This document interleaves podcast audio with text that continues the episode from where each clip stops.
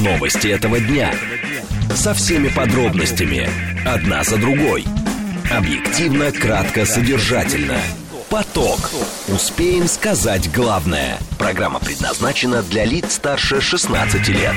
14.05, столица радиостанция «Говорит Москва». У микрофона Евгения Волгина. Всем добрый день. Программу «Поток». Много темы для вас подготовили. СМСки плюс семь девять два пять восемь восемь восемь восемь девять четыре восемь. Телеграмм для сообщений «Говорит Москобот». Смотреть можно в YouTube-канале «Говорит Москва». Стрим там начался. Сейчас давайте про движение в городе. Движении. Яндекс э, показывает нам пятибальные пробки. Движение в городе напряженное местами. А в Садовое кольцо, будьте, пожалуйста, внимательны. Практически заблокировано движение в районе метро Красные ворота. Внешняя сторона Садового кольца. Трудно проехать к Таганскому перекрестку со стороны Марксистской улицы, Таганской улицы, улицы Большие Каменщики. А бульварное кольцо тоже едет туго. Тяжело достаточно по Солянке, по Моросейке тоже проехать. И еще отмечу пробку в районе а, Охотного ряда. А, и Тверская вся тоже в сторону, а, получается, Белорусского вокзала стоит, в сторону Тверского и Ямской. Третье транспортное кольцо. На юге тяжело, на севере тоже тяжело. А, на востоке более-менее проехать можно. МКАД еще затруднения э, в районе развилки Дзержинки и съезда в Люберце, внешние и внутренние стороны. И будьте внимательны э, между Новорижским шоссе и Минским шоссе, внешняя сторона, там какие-то дорожные работы, так что тоже закладывайте дополнительное время. Слушать. Думать. Знать. Говорит Москва. 94 и 8 FM. Эм. Поток. Новости этого дня. Итак, курс евро опустился ниже 83 рублей впервые больше, чем за месяц. Доллар тоже корректируется в сторону снижения. Губернатор Брянской области сообщил о второй за сутки атаке беспилотника а, ВСУ. Грузия назвала условия возобновления прямого авиасообщения с Россией. И в конце мы с вами обсудим, что 43% родителей считают, что их ребенок сможет построить карьеру и без поступления в ВУЗ, выяснили аналитики. А, Владимир Кошелев, первый зампред Комитета Госдумы по строительству и ЖКХ, наш умный парень сегодня. Поток.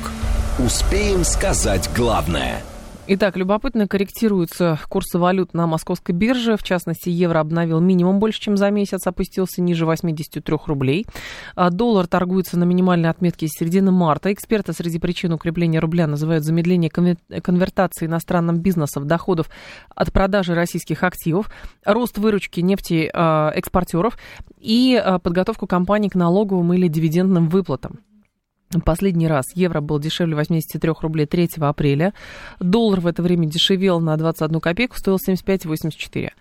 А, еще а, из финансовых новостей любопытно, что Минфин а, сообщил, что дефицит федерального бюджета по предварительной оценке по итогам января-апреля составил почти 3,5 триллиона рублей, увеличившись в апреле больше, чем на триллион рублей. Связаны ли вопросы курсов валют и, соответственно, дефицита бюджета, не знаю, но давайте с курсов валют начнем. Денис Домащенко с нами, зав. лаборатории исследования денежно-кредитной системы и анализа финансовых рынков университета имени Плеханова. Денис Викторович, здравствуйте.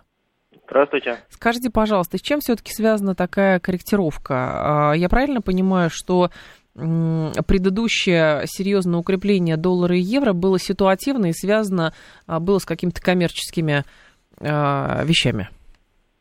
Ну, говорят в основном на рынке, что это был дополнительный спрос на валюту в связи с а, потенциально возможным выводом средств от продажи активов э, иностранными инвесторами. Угу. Ну, это как одна из версий. Есть также другие версии, есть технические версии, то, что были важные уровни сопротивления прорваны, и, соответственно, рынок убежал выше 80. Кстати, вот если с 2014 года мы посмотрим, то он выше 80 убегал 6 э, раз, вот я да, считал. Да, Поэтому и в 14 в 16 и в 20 и в 22 для экономики важно, чтобы не было каких-то избыточных колебаний, как, например, в 22 году. Там, конечно, был э, весьма высокий э, уровень и вверху, и внизу. Вот эти 50-100% в год – это очень много. А амплитуду 20-25% в год. Это вполне нормально. А в течение месяца 5-7% это тоже нормально. И мы вот э, сейчас, например, укладываемся вот в эти амплитуды. а, как вверх, так и вниз. А, в течение внутридневной торговой сессии, там 2-3%, это тоже нормально. Посмотрите на ту же нефть, э, она примерно 2-3% каждый день ходит туда-сюда, что называется, на мировом uh-huh. рынке. Поэтому и рубль как сырьевая валюта, она тоже подвержена таким же колебаниям. Но, Денис Викторович, как это на экономике сказывается и действительно вызывает тревогу как раз вот этот именно психологический аспект, что как только объявляется, что какая-то компания или какие-то иностранные инвесторы собираются уходить из э, России, значит, и забрать с собой условно там 100 миллиардов рублей, сразу мы видим довольно серьезную динамику на валютном рынке, и возникает вопрос, а так теперь всегда будет? А, ну, дело в том, что спекулянты, они реагируют на любые новости, и в том числе новости, связанные с потенциальным а, дополнительным давлением на рубль. А, когда правительство последнее время начал ограничивать этот процесс, обратил на это внимание, спекулянты поняли, что, в принципе, здесь уже ловить нечего и начали откатывать обратно. Потому что позиции же нужно закрывать, и на закрытие этих позиций рубль укрепился. Поэтому это вполне такой вот нормальный естественный процесс. Если вы э, посмотрите, то вот коридор 73-83 это вполне оптимальный коридор, который всех устроит. Вот я имею в виду блок и правительственный блок, блок Министерства финансов. А что касается каких-то выходов за пределы этих границ, то тогда уже можно, можно начинать э, новые версии высказываться. А насколько можно согласиться с сомнением, что то, что мы наблюдаем, это все-таки манипуляция какая-то? То есть рынок довольно серьезно подвержен манипуляциям спекулянтов, начиная с прошлой весны, когда он вообще на сотку улетел, и прочее. Ну, понимаете, у нас есть э, несколько игроков, э, угу. серьезных игроков, которые практически все видят, в том числе и видит Центральный банк. Если Центральный банк не открывает каких-то расследований э, относительно игроков на валютном рынке, то он считает, что все в пределах правил. Если мы увидим так, э, такие расследования, да, э, вполне возможно, что, может быть, они состоятся, тогда мы можем говорить о манипулировании уже официально. А так, ну, это все слухи, да, манипуляции, ну, слухи. Угу. А как сказывается дефицит бюджета, а, статистику по которому Минфин, например, вчера опубликовал, на динамике поведения курсов валют? Да никак не сказывается, вы же сами видите. Вот э, при прочих равных условиях э, рубль, он должен был бы э, э, на сегодня, например, ослабевать, да, если бы такая вот ну, молния вышла, uh-huh. например, да, то он бы ослабевал, но все происходит в обратную сторону, да. То есть пределы дневных колебаний 1-3% это вполне нормально. Мы сегодня с утра видели движение вверх, потом вниз на рубль, и сейчас мы опять растем, да, растет доллар там против рубля. Поэтому вполне нормальный естественный процесс э, плавающего курса. А что касается фиксированного курса, да. о котором многие говорят, то фиксированный курс сейчас делать невозможно, пока не сняты санкции на Центральный банк. То, что Центральный банк должен бы стать игроком, который бы эти все колебания нейтрализовывал. А как угроза... А так, ага. Да. А так это нереально сделать в настоящий момент времени. И ЦБ считает, что плавающий курс, он в настоящий момент более оптимальный. Как угроза дефолта в США сказывается и может сказываться на российской экономике и, в частности, на курсе? Угроза дефолта США – это постоянная история последних, наверное, уже лет, наверное, семи. А, поэтому, ну, сейчас обострилось все. Ну, оно обостряется, потом дальше, дальше поторговались республиканцы да? с демократами, и все подняли потолок долга, и все возвращается на круги своя. Так что лишний повод просто покачать рынок, не более того. Понятно. Спасибо большое, Денис Викторович. Я вас благодарю. Денис Домащенко был с нами, зав. лаборатории исследований денежно-кредитной системы и анализа финансовых рынков университета имени Полиханова, кандидат экономических наук, 7373948, телефон прямого эфира 7373948 по коду 8495.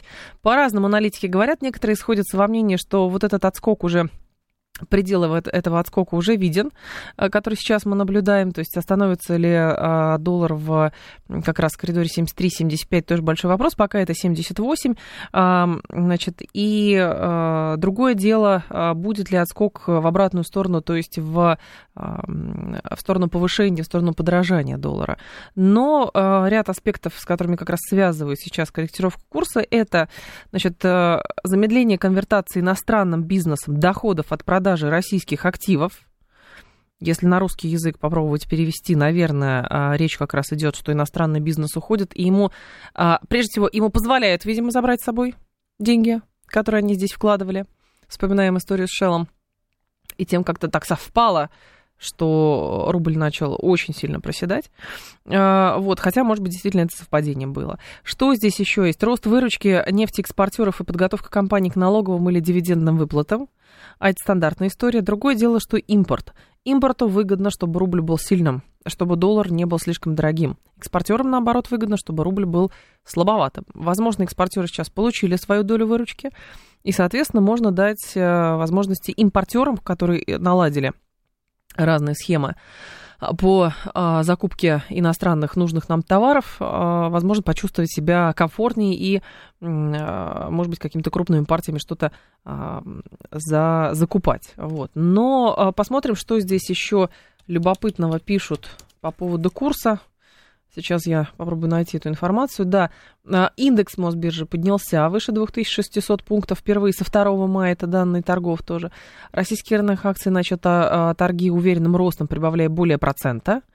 Э, и а, пока что все. Пока что все. Единственное, что доллар на Мосбирже, да, вчера уже был 76 запятая 0,6, и остается, конечно, вопрос, будет ли он 73 хотя бы стоить или 75. Но, может быть, кто-то порадуется, кто а, собирается за границу поехать и себе на карманные расходы каких-то денег поменять. Внимание! Говорит Москва. 94 и 8 FM. Эм. Поток. Успеем сказать главное. Губернатор Брянской области сообщил о второй за сутки атаке беспилотника вооруженных сил Украины. По словам Александра Богомаза, дрон нанес удар по территории Клинцовской нефтебазы, которая принадлежит компании «Брянск нефтепродукт». Глава региона отметил, что пострадавших нет, повреждены бетонные основания и цистерны. Ранее Богомаз рассказал, что беспилотник ВСУ обстрелял здание в Стародубии. И снова возникает вопрос, а как же бороться с этими беспилотниками? Как бороться с боевыми беспилотниками? Как бороться с этими а, дронами, которые значит, э, сделаны на коленке и умудряются проскочить разные линии защиты. Мы на эту тему сегодня поговорили с военным экспертом Владиславом Шурыгином в программе «Револьвер». Давайте послушаем. И вас я к диалогу тоже призываю. Какой, какие способы борьбы с дронами лично видите вы в сложившейся ситуации? Из-за ситуации с беспилотниками хотела тоже с тобой коротко на эту тему поговорить. У нас вчера Рогозин в эфире был, и мы тоже этой темы коснулись. И э, так как беспилотники, вот эти дроны уже там до, до Москвы долетали, до Кремля долетали, возникает вопрос, э, на какие, какие действия мы можем принять, чтобы купировать эту угрозу. Я говорю, что, ну, условно, вот есть ли такой вариант? Запускаем какое-то ведро с гвоздями в космос, выводим из строя спутники, да, оставим себе сотовой связи, без там телевидения, но с радиоточкой и так далее. Зато купируем угрозу. На что он говорит, что теоретически вывести из строя можно, но это будет казус Белли, если мы начнем уже а, орудовать в космосе, сбивать спутники. Ну, безусловно, это будет казус Белли. Вопрос, вызовет ли этот казус Белли большую ядерную войну, mm-hmm. я уже сомневаюсь. А, здесь скорее проблема в другом. Даже если ты выведешь Э, систему глобального позиционирования, это не значит, что дроны не могут летать. Есть такое, Значит, согласна. Есть да. же ведь две системы. Есть как бы очень упрощенный вариант полета по GPS, который, собственно говоря, Америка исповедует, начиная с начала 90-х и считала их своим как бы ноу-хау. А мы все это время э, до начала 2000-х использовали так называемую инерциалку. То есть это, условно говоря, инерциальная система отсчета, когда ну, говоря, условно говоря, полеты по математике, в которые закладывались там а, маршруты и дальше сколько на каком этом самом должна отрабатывать какой там двигатель, угу. с каким склонением, с каким углом, э, корректировка по карте местности. То есть это очень сложная система, но она у нас прекрасно работала до середины 2000-х. Более того, половина наших современного высокоточного оружия, оно имеет эти инерциальные системы наведения. И в этом случае, в принципе, и для спутников это можно сделать. Вопрос скорее заключается в фаерволе. Понимаешь, вот я уже год скоро будет, ну не год, но с сентября точно твержу о том, что у нас давным-давно существует система и возможность развернуть аэростатные системы радиолокационного контроля. Создать как бы из аэростатов такой радиолокационный фаервол, который опустит радиолокационное поле, ну, фактически там до 3-5 метров. Потому что сегодняшняя Проблема заключается в, дырах, в, дырах, в дырах в нашем радиолокационном поле, что у нас есть оно, но оно на, на многих высотах, там, на высоте там, 25-30 метров, под которые беспилотники украинские подныривают, они отлично знают, где эти дыры, они туда их затаскивают, а дальше они летят. Угу. Но наш ВПК, наши, как сказать, маршалы от ВПК, они от этого всего отмахиваются. То есть аэростатная тема сейчас везде в мире разрабатывается, но только не у нас. У нас считают, что легче построить там за миллиард какой-нибудь очередной А-50 наш самолет ДРЛО или там ставить опять дивизионы там в шахматном порядке зенитно-ракетные, чем просто вот идти по этому пути. Но это мое мнение, я могу, конечно, ошибаться, я всего лишь там, военный эксперт и военный журналист. Но э, нет, здесь же э, тема такая, что, как выясняется, все эти масштабные системы защиты значит, воздушного пространства не совсем работают против дронов, которые запускаются, которые осторожно там двигаются и так далее. То есть никакой системы ПВО, условно дрон, видимо, который вот там залетел на территорию Кремля, но вряд ли сбить возможно. Нет, ну, здесь ты права, но здесь идет речь уже совершенно о другом. Ага. Есть понятие угрозы БПЛА, это те БПЛА, которые несут большое количество взрывчатки, которые взлетают с территории да, Украины. Угу. И вот в этом случае такой фаервол, он, конечно, будет очень эффективным. А есть э, диверсионно-террористические деятельность, то есть подъем дронов откуда-нибудь из Подмосковья, из Бутова, там, из Ясенева, из э, Алтуфьева или из Пражской, понимаешь?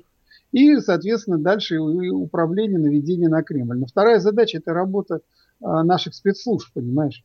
Здесь надо понимать, что такие группы, они не бесконечны. Их сейчас много, их сейчас насытили, наверное, но мы видим, как э, с этим достаточно эффективно начинает справляться. Он вчера вышел, я очень советую всем посмотреть великолепный фильм у белорусов. Я, кстати, у себя его в телеграм-канале Рамзай выложил.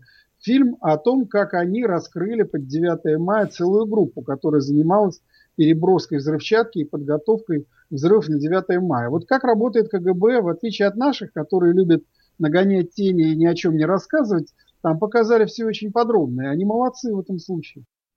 Это Владислав Шурыгин, военный эксперт, фрагмент э, утренней нашей сегодняшней программы «Револьвер». Давайте с вами на эту тему поговорим. 7373948. Кто в курсе вопроса? Кто занимается этим вопросом? Кто интересуется этим вопросом? Борьба с беспилотными летательными аппаратами. Э, как никогда актуально.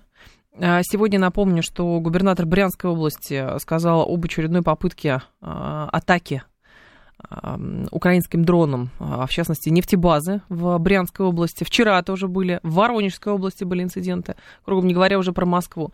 7373948, телефон прямого эфира, 7373948.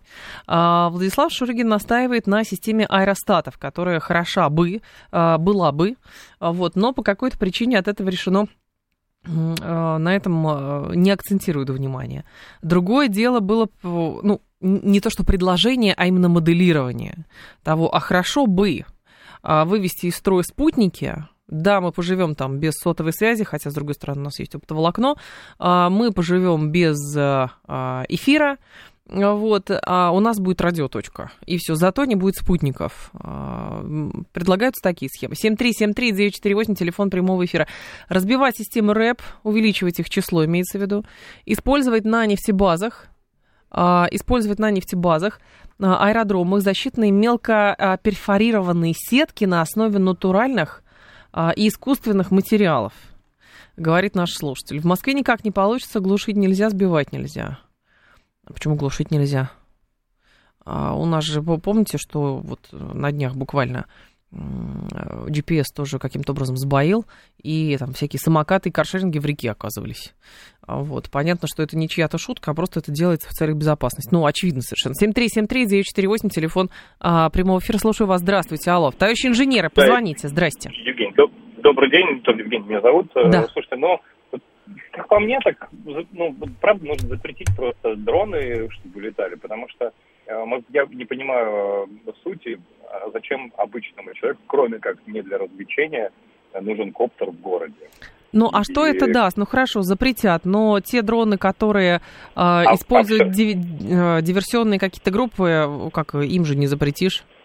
Ну, так нет, я к тому, что просто мы же, вот я, например, прямо сейчас еду, я понимаю, что несколько дней, вы сказали про вчера, uh-huh. а я несколько дней езжу через центр, я понимаю, что я въезжаю в пределы там, третьего транспортного кольца, и у меня начинает э, тот же самый навигатор э, Сбоить. только в реке, в реке, я вообще не могу построить маршрут, то есть если я не знаю, куда мне ехать нужно. И, как по мне, так, ну, хорошо, возьмем в руки карты, хоть как это звучит, как э, каменный век снова, ну, но да. Не, хотелось бы, безусловно, отказываться от сотовой связи, но если это для безопасности, потому что, ну, по мне, так я бы сбивал все то, что летает. Сби- вопрос, чем сбивать? Вот, вот, спасибо большое. Вот здесь мы приходим к ключевому моменту. Чем сбивать? Чем выводить из строя?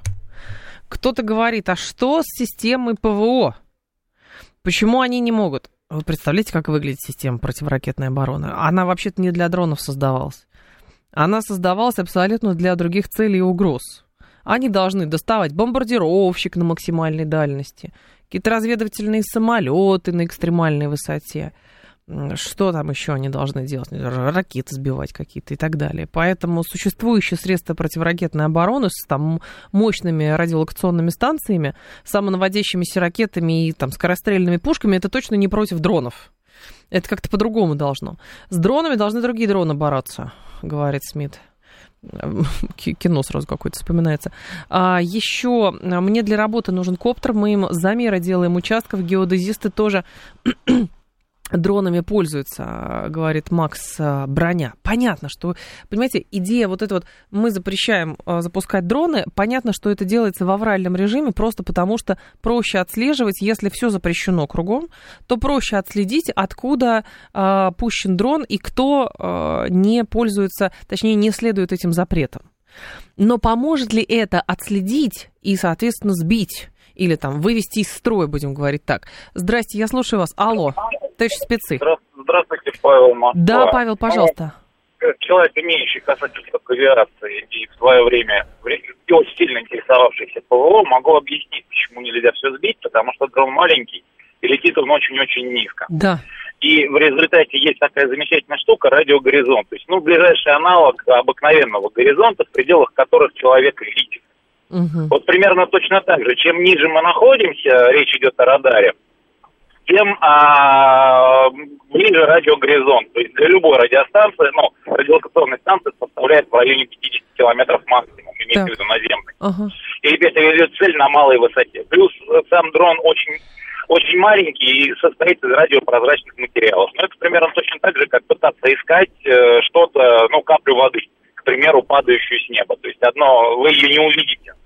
Ну и насчет э, запрещения э, всех полетов дронов, как авральные меры, я как-то более-менее еще воспринимаю, как не авральные меры, но я бы, например, ну, как это и в принципе предполагается, в ближайшее время сделал систему разрешения, разрешительную систему, то есть когда я захожу в приложение, говорю, ребят, мне вот в этом районе немножко полетать. Ну, угу. зарегистрирован дроном с, таким, с такими-то целями. Соответственно, здесь у нас снимается блокировка полетов, ну, при помощи системы РЭП, они да. там либо отключаются, либо выделяется небольшой диапазон на время работы. Хорошо, Павел, но мы тогда с вами подходим примерно, мне кажется, к той же самой истории, которая касалась, э, значит, ужесточения правил оборота оружия когда все э, законопослушные люди шли на это, сдавали анализы, там, покупали сейфы и прочее, прочее, прочее, а потом что-то случается, потому что, оказывается, человек на черном рынке это все купил.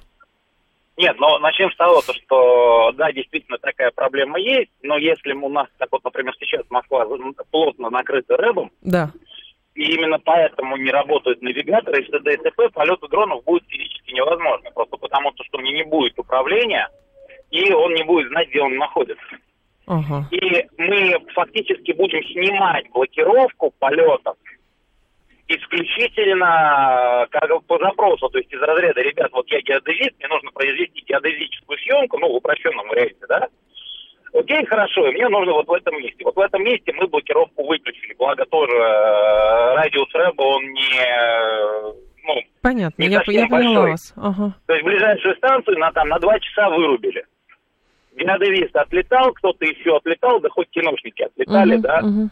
Вот, э, время закончилось, мы, мы, соответственно, станцию врубили. Разница с оружием состоит именно в том, что оружие, если я купил на черном рынке, я уже могу использовать, ну, как-то нелегально, да? Да, с, мне, с дроном сложнее, понятно, его там просто запустить Дроном, не удастся. Сложнее, Спасибо, да. Павел, благодарю вас. А, рядом с Кремлем включить устройство, которое сигналы глушит, и все, а новости на бересте пусть передает, говорит Настасья. Хорошо, с Кремлем, допустим, около Кремля и так э, везде знаки висят, нельзя дроном подниматься и так далее. Вот. А что вы будете делать с нефтебазами? по России на приграничной территории. Вот что с ними делать? Как там быть? А мы начали, напомню, наш эфир с того, что сегодня в Брянской области очередная атака по нефтебазе. Новости продолжим. Новости этого дня. Со всеми подробностями. Одна за другой. Объективно, кратко, содержательно. Поток. Успеем сказать главное. 14.36, столица радиостанции «Говорит Москва». Как вы про дроны хотите поговорить? Но нам дальше надо следовать. Э, как обещал, несколько ваших сообщений. Дальность прямой видимости радара высчитывается по формуле 4, 12 помножить на корень квадратный из разницы высоты цели минус высота радара. Хорошо. А какие скорострельные пушки, смешно даже слышать, про только для ядерных баллистических целей, у самих противоракетной тоже ядерной боеголовки, все остальные называются ПВО, противовоздушная оборона. Да, если управление дрона идет через спутник, говорит дядя Вася про спутники, любопытно, мы же говорили а, про это в эфире неоднократно, правда, есть такая точка зрения, что можно выводить просто спутники из строя или запускать какие-то железки в космос, а, тем самым, значит, просто не сами спутники эти сбивать, а мешать их работе. Вот. И тогда тоже это будет способствовать выведению из строя, а, в частности, беспилотных летательных аппаратов. Вот. Но пока на такое не идут, плюс а, действительно считается, что если уже противостояние переходит в космическую а, плоскость в смысле сбивания спутников, то это казус были. Хотя сколько казусов были уже было, казалось бы, а все это вот не до конца казус были. Или все-таки это все купировали? Тоже большой вопрос. Вроде бы было много всего. Так, в YouTube-канал нам люди пишут, нефтебазы и другие стратегические объекты увеличить выпуск ПВО плюс мобильные армейские группы с РЭБом и ПЗРК, а, говорит Богдан. Ну хорошо, мобильные армейские группы с РЭБом а, и ПЗРК. А, ну, с биноклями, чтобы стояли. Да. Еще, может просто ликвидировать причину попыток полетов этих дронов, прекратить, значит, боевые действия, уби... убийства. Разве это не очевидно? Вообще не очевидно, Владислав. Вячеслав. Вообще не очевидно. А, то есть дроны запускаются, потому что ведутся а, боевые действия. Да, с другой стороны, если прекратить боевые действия, например, в одностороннем порядке, вы считаете, что дроны перестанут летать? Нет. Дроны перестанут летать, если а, боевые действия а, принесут безоговорочную победу стране. Вот. Тогда, возможно, и дроны перестанут летать. Но, понимаете, история с дронами сейчас а, очень напоминает историю с террористами, которые себя вот в метро взрывали, помните, с пояса шахидов. Надевали на себя смертники и взрывали себя. Вот примерно то же самое. Сейчас, правда, вместо пояса шахида это э, дрон со взрывчаткой, который летит. Вот одно и то же примерно. Тогда потребовалось очень много времени, чтобы все это прекратилось. А, не знаю, сколько здесь времени потребуется. Предлагали же умные люди бойцовых а, так, орлов выпускать, говорит Смит. Ну, давайте не будем сейчас э, здесь шуточки а, шутить. Рабицу надо натянуть, и все, и всего делов. Если бы это было все так просто, Григорий, но нет, а рабится только от вредного соседа. Поток. Успеем сказать главное – Грузия назвала условия возобновления прямого авиасообщения с Россией. С 15 мая Россия решила отменить запрет на прямые рейсы из Грузии и визы для грузинских граждан. Тбилиси еще не получил соответствующее уведомление от Москвы, сказали в Министерстве экономики. Грузия после решения России возобновить прямое авиасообщение пустит к себе рейсы на полеты Значит, а, вопрос, конечно, возникает, когда. Евросоюз призывал Грузию присоединиться к санкциям против России в авиационной сфере, не возобновлять прямое авиасообщение. Тбилиси заявлял, что соблюдает европейские ограничительные меры. В Минтрансе сообщили, что после снятия запрета российские авиакомпании будут летать между Москвой и Тбилиси по 7 раз в неделю. Даже некоторые авиакомпании уже вчера выступили с такой идеей. Но любопытное заявление представителей грузинской оппозиции, которые говорили, что если Владимир Путин э, разрешил гражданам Грузии летать без виз в Россию, это означает, что Грузия стала российской губернией. Не очень понятно, где тут логика и где пересекаются эти логические линии, но действительно, каковы политические мотивы Москвы, спросим у Андрея Орешева, он политолог, эксперт по Южному Кавказу. Андрей Григорьевич, вас приветствую, здравствуйте. Здравствуйте. Скажите, пожалуйста, каковы наши политические а, мотивы вчерашних решений?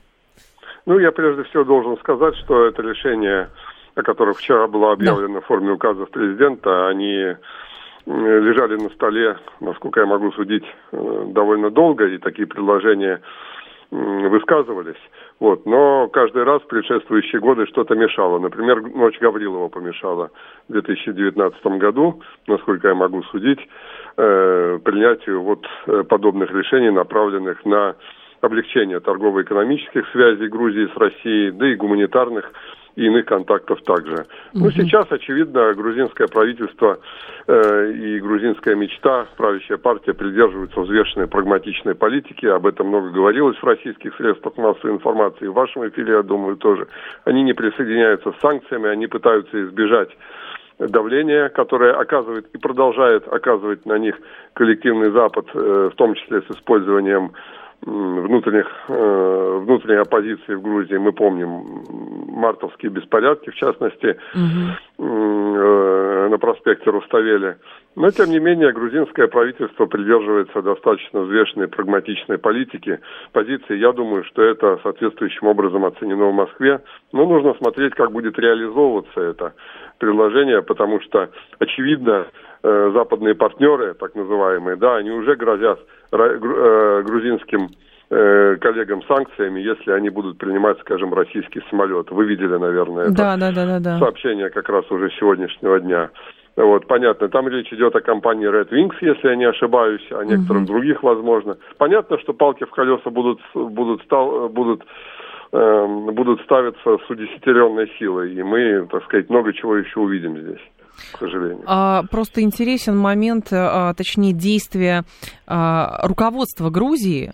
А, насколько я понимаю, это было вчера тоже, что президент Грузии предложил ввести визы для российских граждан. То есть Путин говорит, пусть и грузинские граждане сюда свободно приезжают, а грузины говорят, а мы тогда для россиян визы Нет, ведем. это не грузины, это не грузины, это президент Грузии, нужно тут оговориться, гражданка Франции, которая э, была импортирована туда с известными целями вот, в качестве декоративного президента, вот, я обращаю ваше внимание, что в Грузии да. президент, так же как и в Армении, это парламентская республика, и президент там обладает декоративными полномочиями. Вот она, да, она может что-то заявлять, и она, безусловно, является отражением части радикальных прозападных кругов, которые, так сказать, будут угу. вот, э, действовать так, как мы об этом говорили ранее но практических каких-то у них, у нее рычагов, так сказать, э, влияния нет, или они, по крайней мере, крайне ограничены. Так что да, она будет создавать информационный шум, но, честно говоря, я бы прислушивался больше не к этому информационному шуму, а к тому, что будет происходить в реальности. Просто в интересно, действительно. Двусторонних отношений. Да, да, но я так понимаю, что противники активизации двусторонних российско-грузинских отношений а, будут э, всячески препятствовать и стараться, а, начиная, значит, э, ну, препятствовать этому процессу. И интересно просто, почему грузинские власти упорно отмену визового режима со стороны России называют неприемлемой, считают это провокацией. То есть обычно раньше, казалось бы, вводишь визовый режим, разрываешь дипотношения, да, там называют провокатором и так далее и тому подобное.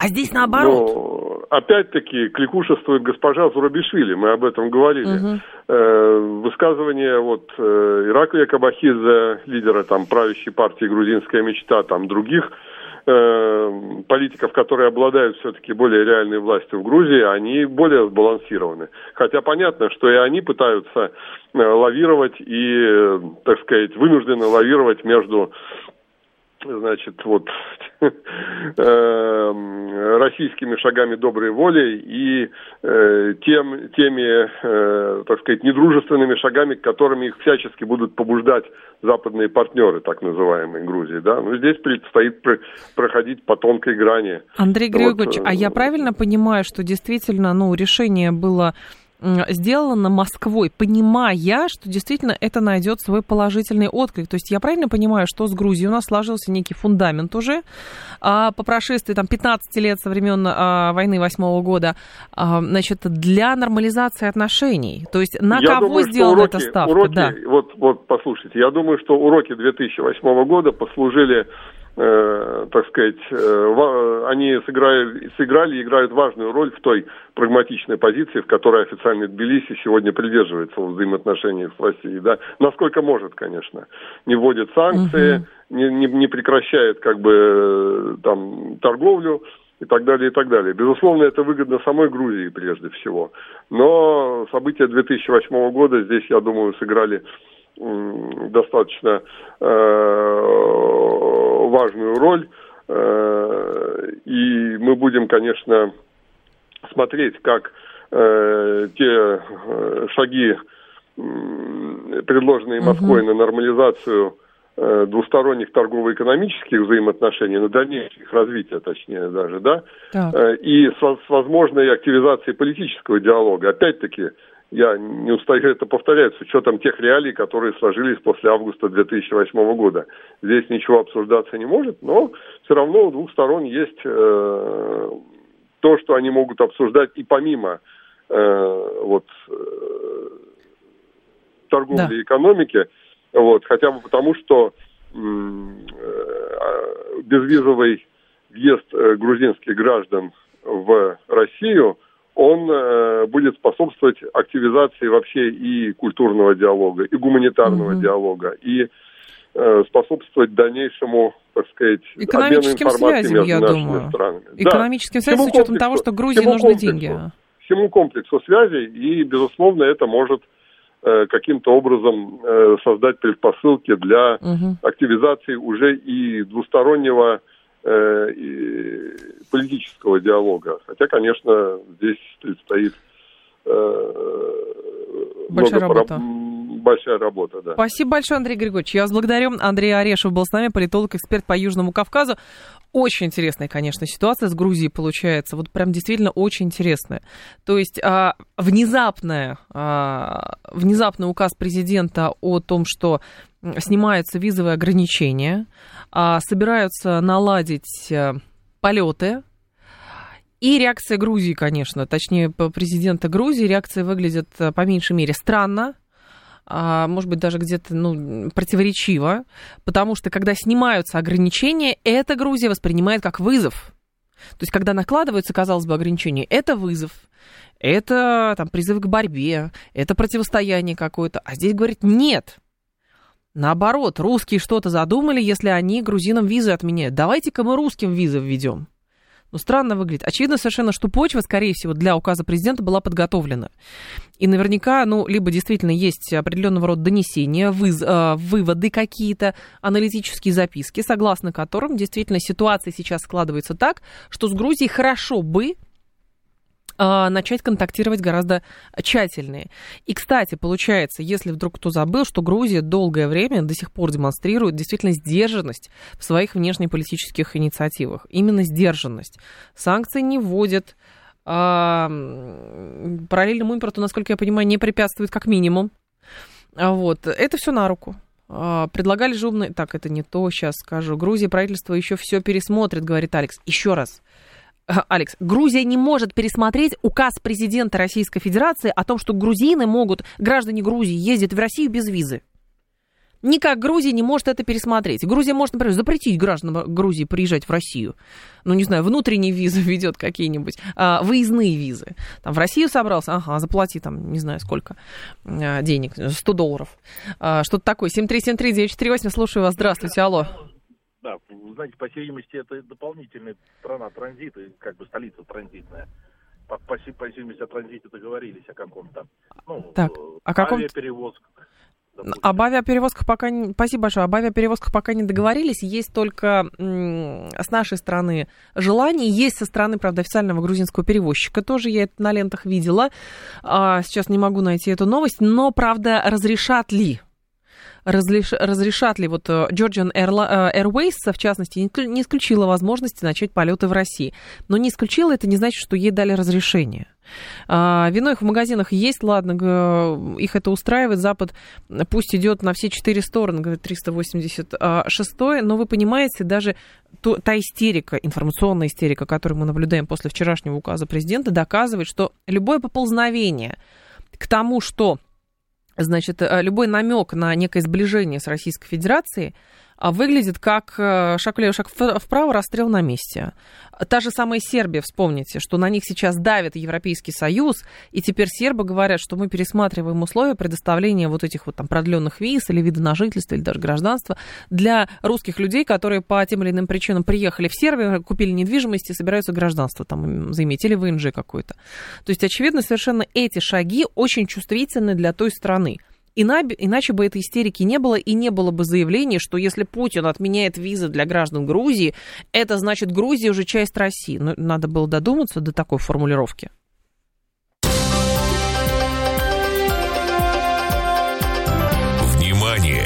Говорит Москва. 94 и 8 FM. Эм. Поток.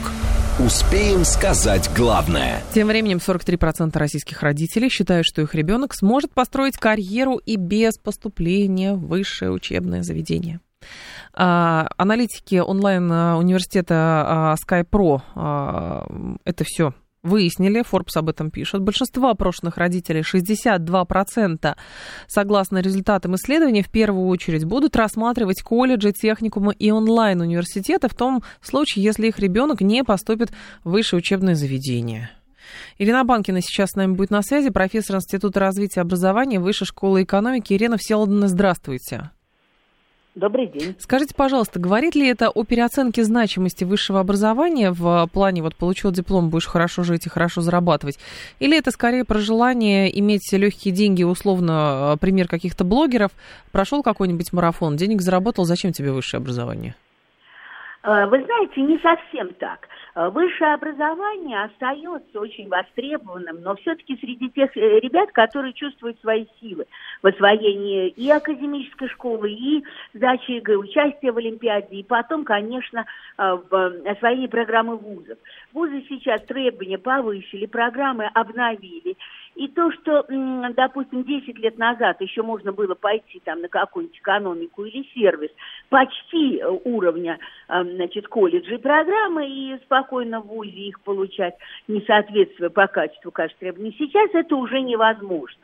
Поэтому здесь две тенденции. Одна – это повышение требований вузов, и те ребята, которые ориентированы на вот такой академический именно трек, действительно остаются преданными вузовскому образованию. А трек на среднее профессиональное образование сегодня связан с очень серьезным улучшением программ в колледжах, переоснащением колледжей. А, туда пришли молодые мастера производственного обучения. Это связано с тем, что мы очень активно включились в участие в WorldSkills. И все регионы готовили свои команды, дали представление самим ребятам, семьям, что такое современные профессии, когда это и руками, и головой и как можно быть успешным а, вот в таком, скажем так, и в бизнесе, и в профессиях, даже в рабочих профессиях. А, поэтому благодаря национальным проектам для многих регионов обновлены программы в колледжах, Э, ребята, благодаря участию в командных соревнованиях WorldSkills, они были не только международные, но и российские и региональные, эм, как бы получили представление о современных профессиях, что это вообще значит угу. на современном рынке труда. Ну и плюс к этому, э, конечно, это программы э, легче для освоения, они короче и позволяют выйти сразу на рынок труда. Э, в этом смысле, да, для тех, кого пугает э, и старшая школа, и ЕГЭ, и э, необходимость сдать это ЕГЭ на высокие баллы, те вот сегодня предпочитают, конечно, трек более ориентированный на практику, на участие сразу в рынке труда, на не то чтобы потом продолжать в ВУЗе, когда-нибудь, может быть, и продолжать, но после колледжа попробовать и работать. Ирина Селдовна, но ведь высшее образование все-таки это фундаментальное образование. Я правильно понимаю, сейчас а, в экономике а, больше сформировался запрос на людей, которые умеют делать что-то руками? Или же все-таки, ну, как, и мы наблюдаем естественный просто ход развития там, отношений к высшему образованию, развития самой системы высшего образования? Или просто это кризис некий? Нет, это не кризис, это как раз развитие. Вы знаете, у нас до этого было настолько массовое высшее образование, что за своей массовостью оно нередко теряло качество. Угу. Действительно, спускаясь до гораздо более низкого уровня, не вытягивая ни фундаментальность подготовки, ни э, углубленные теоретические знания, ни экспериментальную какую-то работу, проектную работу, которая сегодня в э, современных э, вузах э, предоставляется. И в этом смысле мне кажется, что произошло очень адекватное разделение на гораздо более практикоориентированные во многом смысле, менее фундаментальные, э, но дающие нужные на рынке труда навыки, среднее профессиональное образование, именно как угу. среднее, но профессиональное. И с другой стороны, конечно, э, сегодня упор делается на программы высокого качества в ведущих университетах, где требования к самим абитуриентам по уровню э, э, баллов ЕГЭ, по участию в олимпиадах, по тому, насколько сами вузы сегодня, обновив программы, требуют очень такого активного участия и в научных исследованиях во время учебы, в экспериментах, э, в проектах. Э, вот, эм, конечно, действительно, это, наверное, только для тех ребят, которые мотивированы, которые в состоянии с этим справиться. Понятно. Мне кажется, что произошло очень эм, грамотное разделение, но очень большой плюс, что средняя профессионально сумела предложить хорошие программы. Спасибо большое, Ирина Селдовна. Я вас благодарю. Ирина Банкина была с нами, профессор Института развития образования Высшей школы экономики. Говорит, нет кризиса в высшем образовании, как раз наоборот преодолевается кризис в сфере среднего профессионального образования. Люди хотят учиться работать руками, есть потребность в экономике. А, и, соответственно, что? И, соответственно, люди идут в ПТУ или в колледже куда-то. Давайте так, для вас до сих пор высшее образование – это обязательная графа в вашей биографии, в биографии ваших детей. Неважно, все равно после института, даже если будет колледж, все равно вышка должна быть, говорите вы. 134, 21, 35. Должен быть диплом о высшем образовании. Вот вы не доположь. 134, 21, 36. Нет, вы говорите, вовсе это не обязательно. И действительно, можно ограничиться работой в получением образования в ПТУ, например. Ну хорошо, хороший слесарь в, может же хорошо зарабатывать. На предприятии может слесарь зарабатывать, не знаю, там, на судостроительном а, предприятии каком-нибудь или еще где-то. Но может, говорят, мо, может. И до 300 тысяч рублей может зарабатывать. Правда, тогда он работает без выходных вообще и с 15 минутами перерыва значит, на обед а, в течение недели. Но теоретически зарабатывать может. Вот. А что еще? Пользуются спросом люди, как раз, э, которые умеют что-то руками делать, сантехнику устанавливать, э, клеить, э, шпаклевать и прочее. Пользуются. Могут они хорошо зарабатывать? Конечно, могут. А, говорите вы. 7373948, телефон прямого эфира. Давайте вас послушаю. Здравствуйте. Алло. Слушаю вас. А что вы молчите? Вы еще не определились, видимо. Хорошо, повторю, 134, 21, 35. Вы говорите, что без высшего образования никуда диплом должен быть. 134, 21, 36. Нет, можно и колледжем ограничиться. В Германии электрики или сантехники запись сложнее, чем, чем к нейрохирургу, говорит Ант. Да, качество советского образования нам как до Луны сейчас, говорит Дейди. Оно разное было, Дейди. Вот, конечно, фундаментально было, естественно, очень хорошее и так далее. Вопрос просто, чего мы хотим сейчас? Чего мы хотим сейчас? Вот мы все говорим, тогда было лучше. Да, тогда было много хорошего, естественно, никто не спорит. Вопрос, что нам сейчас надо. А, предостерегаю родителей от поступления детей в ПТУ. Будущее незавидно, тяжелый, неблагодарный труд. Кроме того, есть мигранты, а, из Средней Азии, которые готовы работать дешевле и больше. Поступайте в вузы, зарабатывайте своим умом и интеллектом, говорит Алексей. Вы знаете, Алексей, вот как-то так складывается, что люди, которые вуз окончили, они могут далеко не всегда хорошо зарабатывать. А люди, которые умеют что-то э, делать руками, а, приходят к миллионеру, чинит ему санузел, и он говорит, отец родной, спас, спас, не мог вообще без тебя ничего. А, на тебе, не знаю, 50 тысяч рублей за установку. Ну что такое? Здравствуйте, слушаю вас, алло. Да, здравствуйте, Евгений. Пожалуйста. Ну, вот мне кажется, что меняется просто формат мышления у людей, когда получают высшее образование. Просто в школе нас учат, а в институте, в университете мы учимся. И да. мне кажется, что это, безусловно, не показатель того, что люди с высшим образованием будут зарабатывать э, больше, больше чем ага. те, у кого его нет. Но как, ну, у меня просто встречный вопрос, а чем хуже, когда у тебя есть высшее образование? Вот чем это хуже? Ты потратил 5-6 лет просто, не потратил, да не хуже. все-таки. Ну, ну вот Почему, почему тогда не получать это высшее образование? В чем плюсы не иметь высшего образования? Тоже хороший вопрос, кстати. Подписываюсь абсолютно. Потому что, ну что там делать? Ну что нам скучные какие-то? Ну просто можно, можно попробовать учиться параллельно. Не помешает же этот диплом? Да нет, не помешает. А тут получается или деньги, или образование. Вот. А кто-то говорит, а я вообще блогером буду известным и буду зарабатывать больше всех вас вместе взятых за целый год. И никакое образование, и даже школу оканчивать не буду. Есть же такие люди, есть. Новости продолжим.